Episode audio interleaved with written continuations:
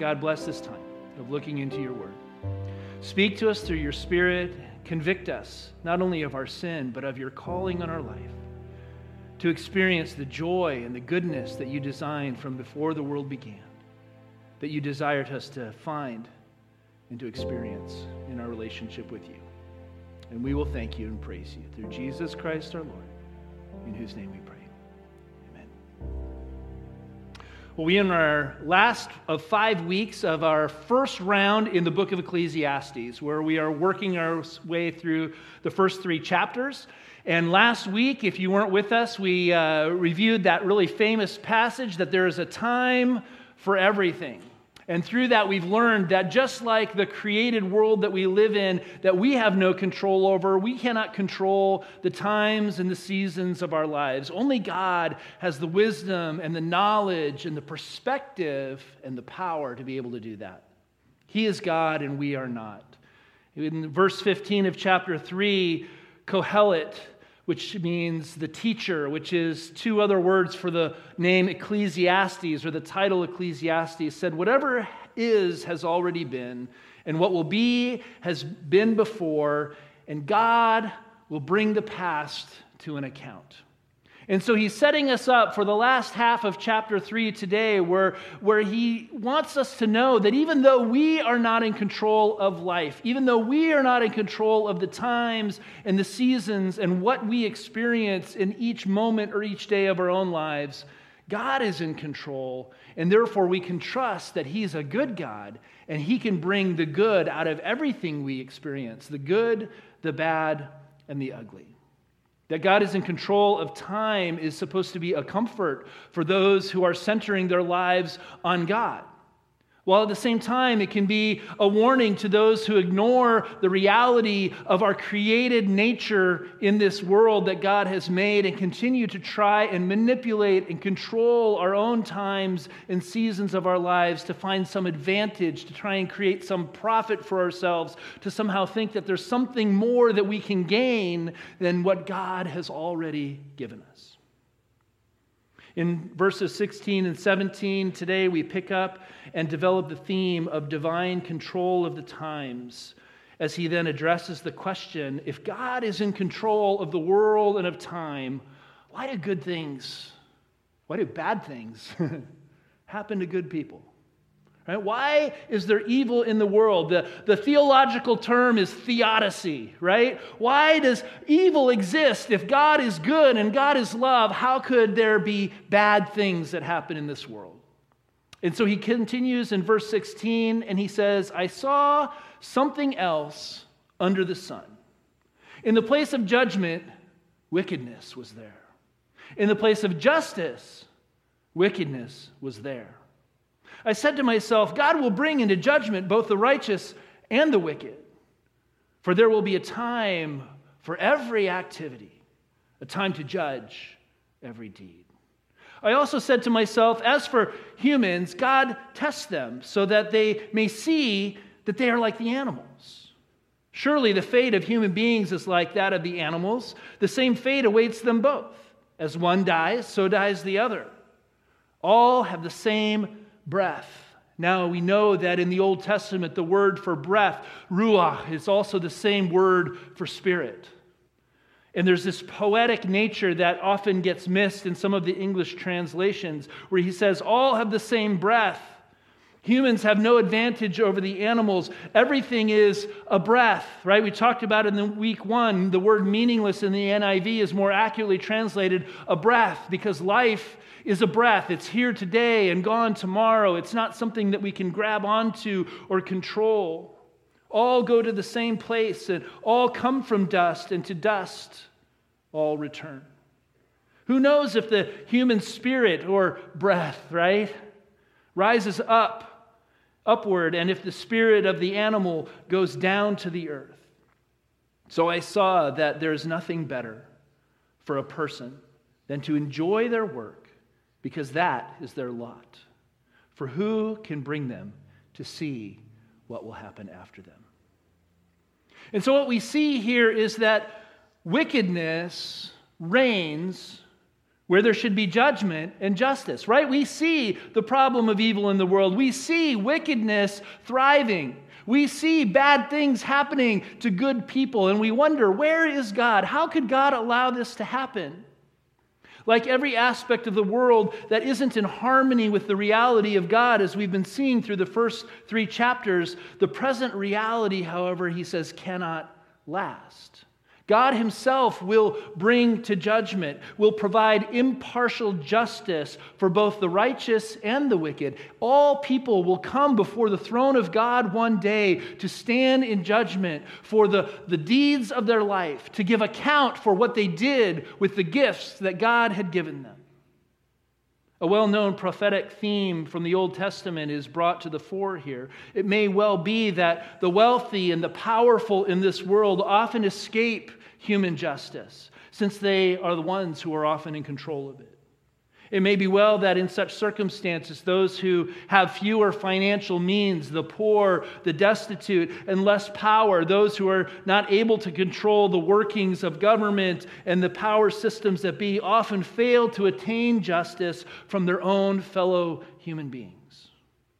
Yet God Himself is the ultimate guarantor of justice, and in the end, he says, brings everyone to justice. This is the theme throughout the Old Testament and even into the New Testament. And so the second part of verse 17 here is probably best translated in the, in the present tense, one scholar suggests, rather than in the future tense like the NIV has it. Literally, it should say, There is a time for every activity, for every deed done there. There's kind of this word there at the end that the NIV doesn't translate, and you'll see why in a second.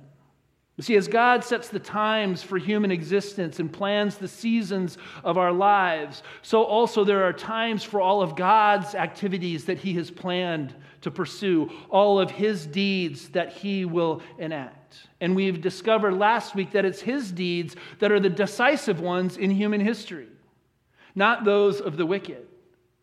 See, this curious there at the end of the verse that isn't included in the NIV is, is to underline this idea. If you go back to the beginning, he says wickedness was there twice, right?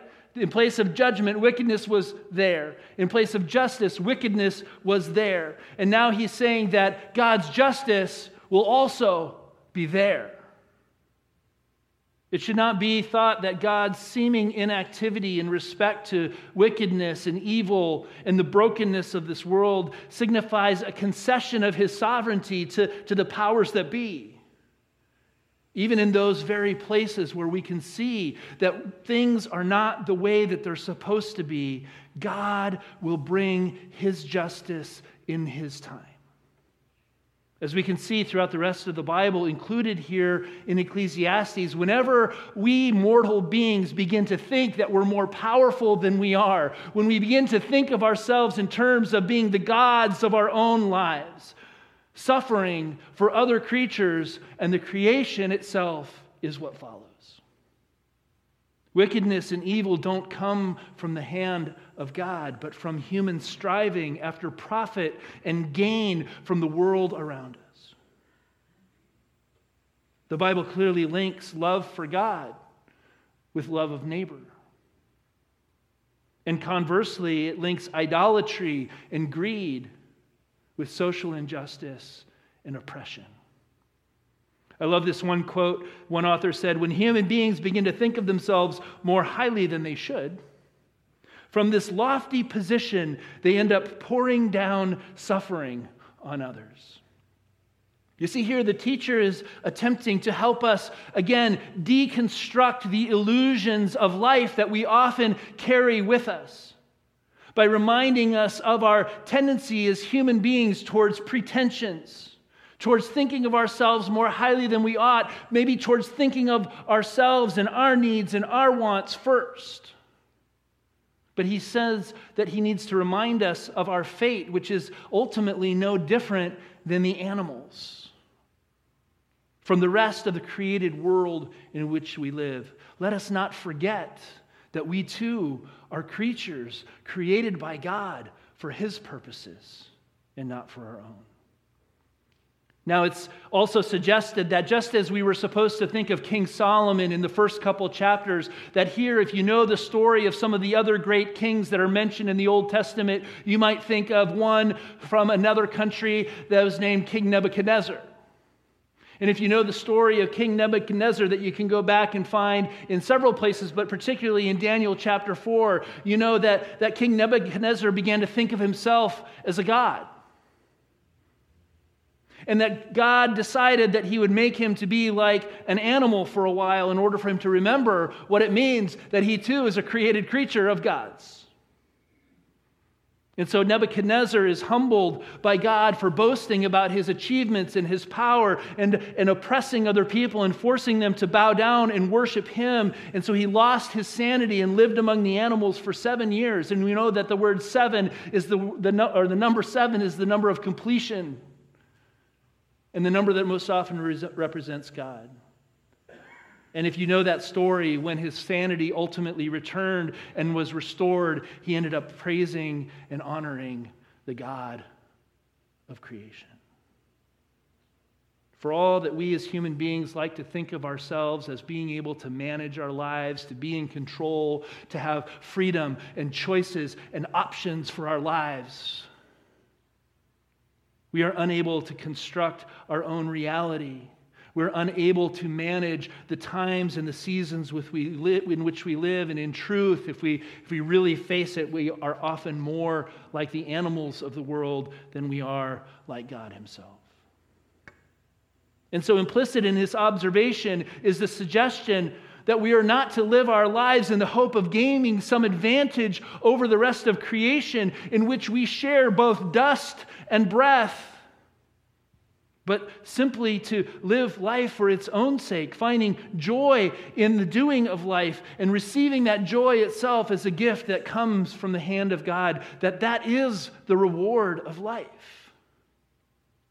And so, in that sense, we are too also like the animals, right? The animals live moment by moment. They receive what they get each day from the hand of God. They make no plans, they have no strategies. They're not thinking, thinking to increase their bank account. They don't store up treasures. Well, maybe the squirrels store up nuts and trees. But they don't make great plans for their lives. They, they don't think that somehow they're going to be able to manage and control everything that happens. And the reality is that it's not just other human beings who end up being trampled in our rush for gain and profit, but it's the rest of creation as well which again is contrary to the very purpose for why God created human beings to begin with. And again, to understand this biblical perspective that underlines the, the philosophy and the perspective of Ecclesiastes, we have to go back to the beginning of creation. And in the Bible, we see that the human calling was to look after God's creation, right? To tend God's garden, not to exploit it for our own ends. Genesis chapter 1, 26 and 27, right? Then God said, Let us make mankind in our image, in our likeness, and that is kind of the royal we. Let us make man in our image, so that they may rule over the fish of the sea and the birds in the sky, over the livestock and all of the wild animals, and over the creatures that move along the ground. So God created mankind in his own image. In the image of God, he created them, male and female he created them. Now, there's this idea of rule we often think of as power, right? God's given us power over the creation.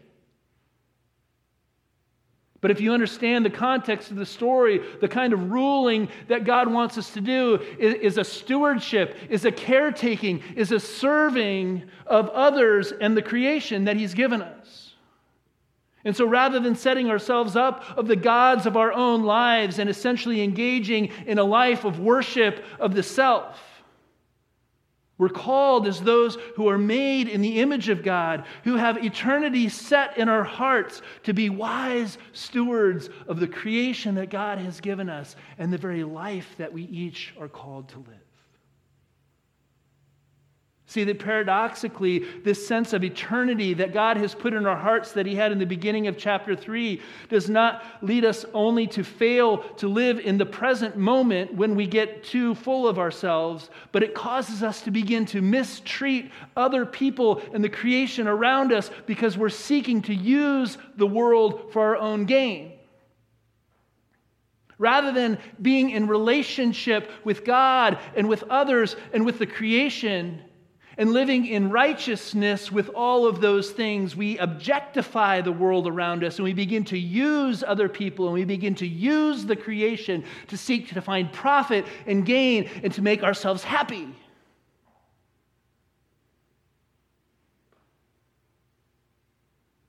And so creation itself isn't even perceived as something that's important in God's plan of salvation. We as human beings are on the top of that heap, right? Jesus came to save me.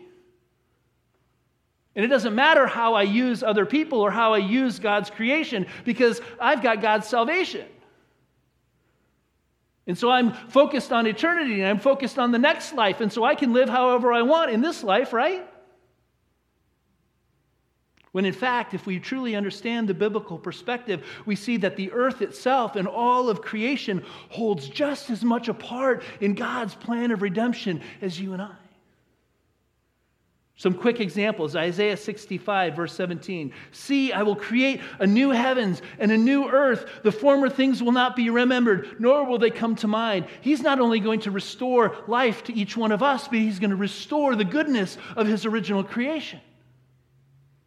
Or in the New Testament, Romans 8, 19 to 21. For the creation waits in eager expectation for the children of God to be revealed. For the creation was subjected to frustration, not by its own choice, but by the will of the one who subjected it, in hope that the creation itself will be liberated from its bondage to decay and brought into the freedom and glory of the children of God. Does that not echo the sentiments of Kohelet and the teacher in Ecclesiastes? Right? The frustration and the toil and the difficulty of life that comes when we get off track and think that somehow life is to be grabbed and controlled for ourselves rather than to come as a gift from God. And so, given the nature of reality, he always comes back to the question how then should we live? And what he sees is that there is nothing better for a person than to enjoy their work to enjoy their labor, to enjoy the, the tasks and the routines and the drudgery of going through daily life, which only seems like drudgery when we think that somehow there's supposed to be something more. And we miss the joy that it can be in every moment when we appreciate and in gratitude accept that the life that we've been given is God's gift that we're supposed to enjoy. Life itself is the reward. Now, NIV says that's their lot, right? Which sounds kind of negative. uh, you, get, you get take your lot and don't complain, right? You get what you get and you don't throw a fit. but in Ecclesiastes 2:10, the same word that NIV has translated as the word lot, he's translated as reward. He said, My heart took delight in all my labor, and this was the reward for all my toil. You see, it's all that Kohelet holds as profit or gain when all is said and done in life in this world. We're to live life not in the hope of gaining some advantage over other people or getting ahead of the world, but, but to share in the dust and the breath of the very animals and the creation in which we live simply for the sake of enjoying the life that we have. Ian Provan, who wrote one of the commentaries that I've been using to study, says When the dust settles and we arrive out of breath at the end of the journey, that will be all that remains. What we've enjoyed from what we've been given. So, how does the teacher then imagine that God is going to bring judgment both to the righteous and to the wicked? If it's uncertain in this perspective whether there's even life beyond death, right? He kind of says, you know, this whole afterlife thing, you know, whether uh, the human breath and spirit goes up to God, but the animal breath and spirit goes down to the earth, who knows? We can't see that far beyond this world that we live in. And of course, he had the perspective that, that we don't have, or he didn't have the perspective that we have after the resurrection, right? Where we've been given a glimpse of the real possibility that there is something more beyond death. But for him, it's not even a question that seeks an answer. He's more concerned that people focus on how to live a life now, today. And if we understand how to live with God in the present, he suggests. He trusts that God will be able to work everything out with justice in eternity. And isn't that again a foreshadowing of what Jesus has revealed to us about God's plan for justice in the end? See, even those of us who now live with the hope of resurrection because we know that Jesus is alive still need to live a life between birth and death this side of heaven. And we need to live it in the right spirit and in the right way so that we don't miss the gift that God has given to each one of us.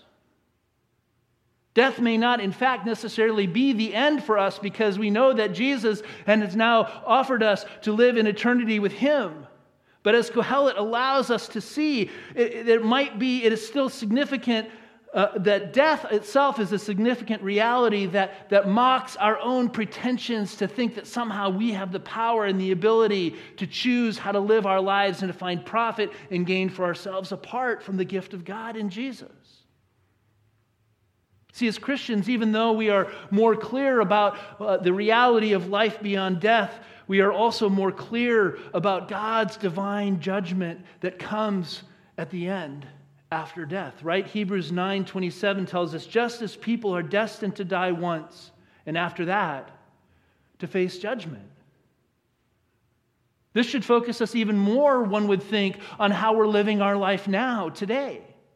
You see, I think we can too quickly forget that the resurrection of Jesus itself doesn't appear primarily in the New Testament as an idea about the future but it's the grounds for how to live our lives now in the present and to experience the freedom and the joy that God had intended when He created us to begin with. You see, I think this idea of immortality and eternal life can't be seen by human beings in the abstract. It's not a concept that we can comprehend as mortal created beings. It can, however, be glimpsed in the concrete right? It's only as people begin to live in joyful uh, response to what God has done and to center our lives on Him and to receive the gift of life in joy and in gratitude that it's possible that we begin to see that we are living in eternity now. Right? We've talked about this before. The past no longer exists. The future is not here yet. All we have is the now. And I believe what God is teaching us through His Word is that if we can begin to live in gratitude in the now and receive life as the gift each moment and each day, we are being trained what it'll be like to live in eternity. Because all we can say about eternity in our limited human comprehension is that it's an eternal now. And so, how do we begin to, to pull back the veil of the illusion that somehow there's more that we can gain, there's more that we can grasp, there's more that we have to do to ultimately be happy and find contentment and to experience the joy of what God has already offered us? Not only in the gift of life and creation, but in the gift of new life in His Son.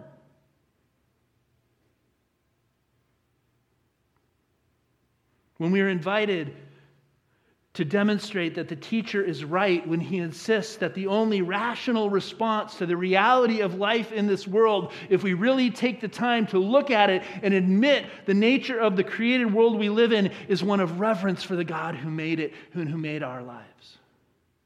Issuing in a life that becomes centered on God and sees all of life as a gift, with each moment as an opportunity to live in the joy that that gift can bring.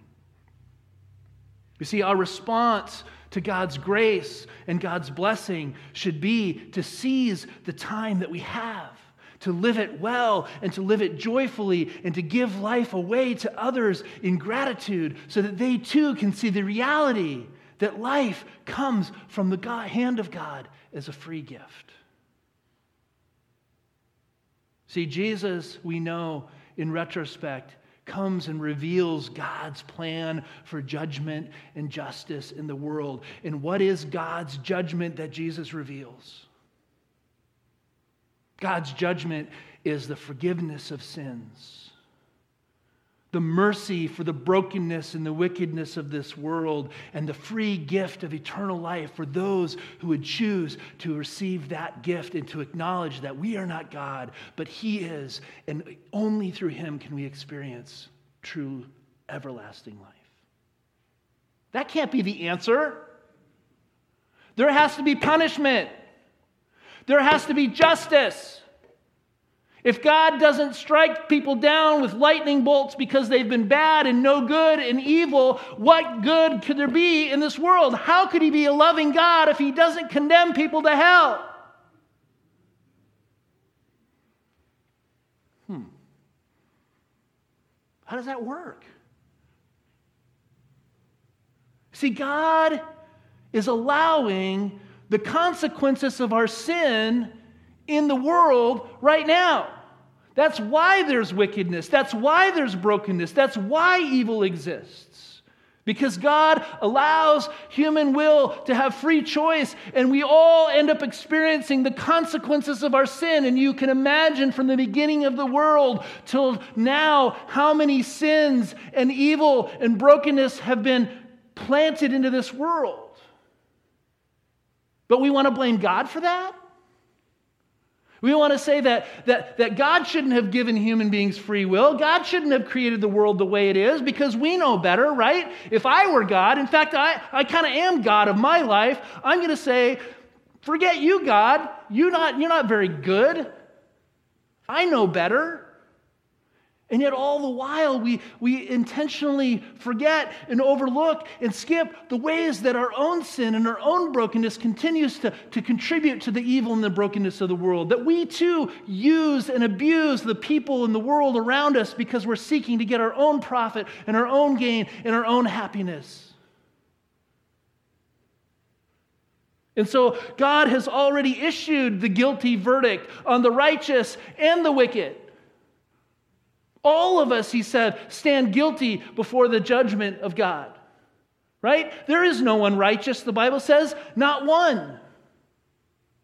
And so, how can we have any claim on the grace of God or hold God accountable to being any other than He is? But then the conclusion is that God has already enacted the punishment that we think others deserve right? He's enacted the punishment for sin and evil in the world, and he's laid it where? On Jesus. That's why we have the cross, because it's the symbol of God's punishment for sin that he took upon himself so that we wouldn't have to. The prophet Isaiah 53, verse 4 and 5 said, Surely he took up our pain and bore our suffering. Yet we considered him punished by God, stricken by him, and afflicted. But he was pierced for our transgressions, he was crushed for our iniquities. The punishment that brought us peace was on him, and by his wounds we are healed. Amen. See, Kohelet reminds us and foreshadows the gift of God in Jesus by telling us that we make two important mistakes in this world. Number one is we misunderstand the very purpose for why God created life to begin with. And the second mistake is we misunderstand the extent of our own ability and power to manage and control life in this world.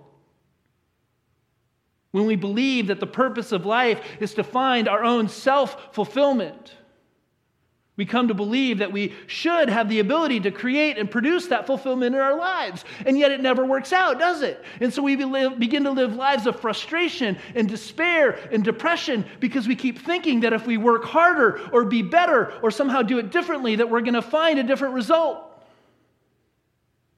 And all the while, going back thousands of years in this little book of Ecclesiastes, God tells us you just got to give up striving because you can't do it. And even if you try, what you discover is it's all futility because you're not the God of your own life. There's only one God, and He has offered life to you and me as a gift twice. First, in creating us, and the second time, in saving us through his son Jesus. Human life is but a mere breath in this world. Here today, gone tomorrow. No matter how hard you try, there is nothing you can do to produce truly satisfying results if you're not centering your life on God. Whether you seek to find fulfillment through knowledge and wisdom, or through pleasure and enjoyment, or through wealth and possessions, just when you think you've almost arrived, just when you think you've got enough to make you happy, it slips through your fingers like a vapor or a myth, mist and, and allows, leaves you disappointed again. And so, even though death is painful and losing loved ones causes of grief and suffering, we are reminded by Kohelet and throughout the Bible, and even in the death of Jesus, that death is the ultimate statement of our own human limitations and our creatureliness. That when push comes to shove, we're really not that different from the animals. Generations come and generations go, and no one even remembers who's gone before. Life itself becomes a heavy burden and a miserable business when we live in this way because this way of living is an exercise in futility. It's like chasing after the wind.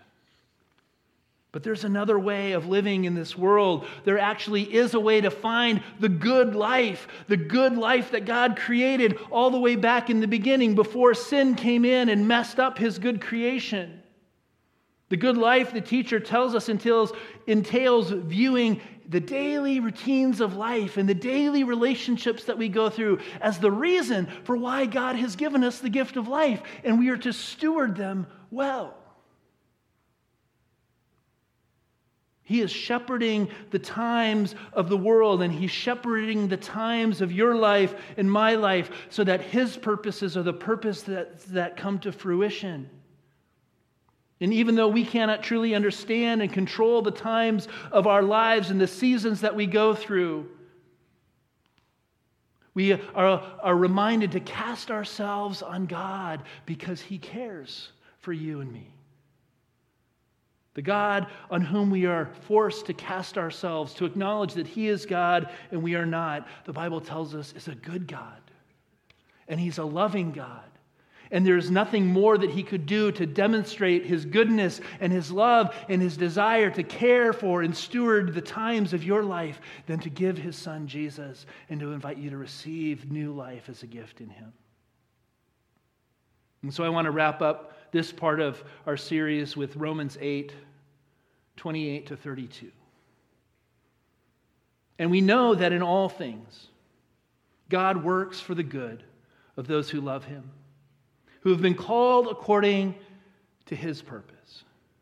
For those God foreknew, he also predestined to be conformed to the image of his Son, so that he might be the firstborn among many brothers and sisters. And those he predestined, he also called, and those he called, he also justified. Those he justified, he also glorified. What then shall we say in response to these things? If God is for us, who can be against us? He who did not spare his own son, but gave him up for us all, how will he not also, along with him, along with his son, graciously give us all things? What are you striving for in your life today? What are you wanting that you don't have? What are you hoping for that somehow you feel like you need to create or you need to manage or you need to control? Is it just possible that God is inviting you to give up control and to see life in a new way and to gain a new perspective that He's been sharing with His people for centuries? That if you simply understand that there's nothing that God doesn't want to give you that is for your good and for His glory, that you will receive life as a gift and you'll find the happiness and the contentment and the joy that we're all longing for.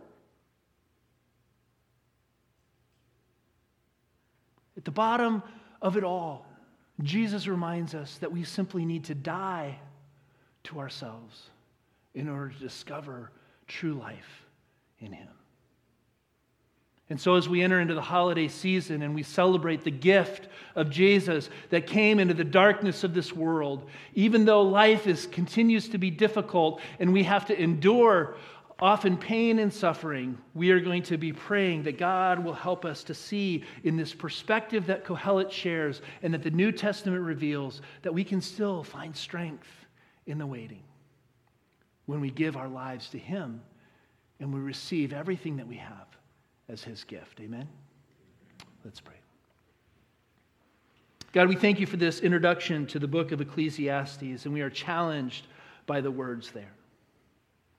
God, we recognize that brokenness and oppression and injustice don't come from your hand, but they come from the brokenness and sin of human life in this world.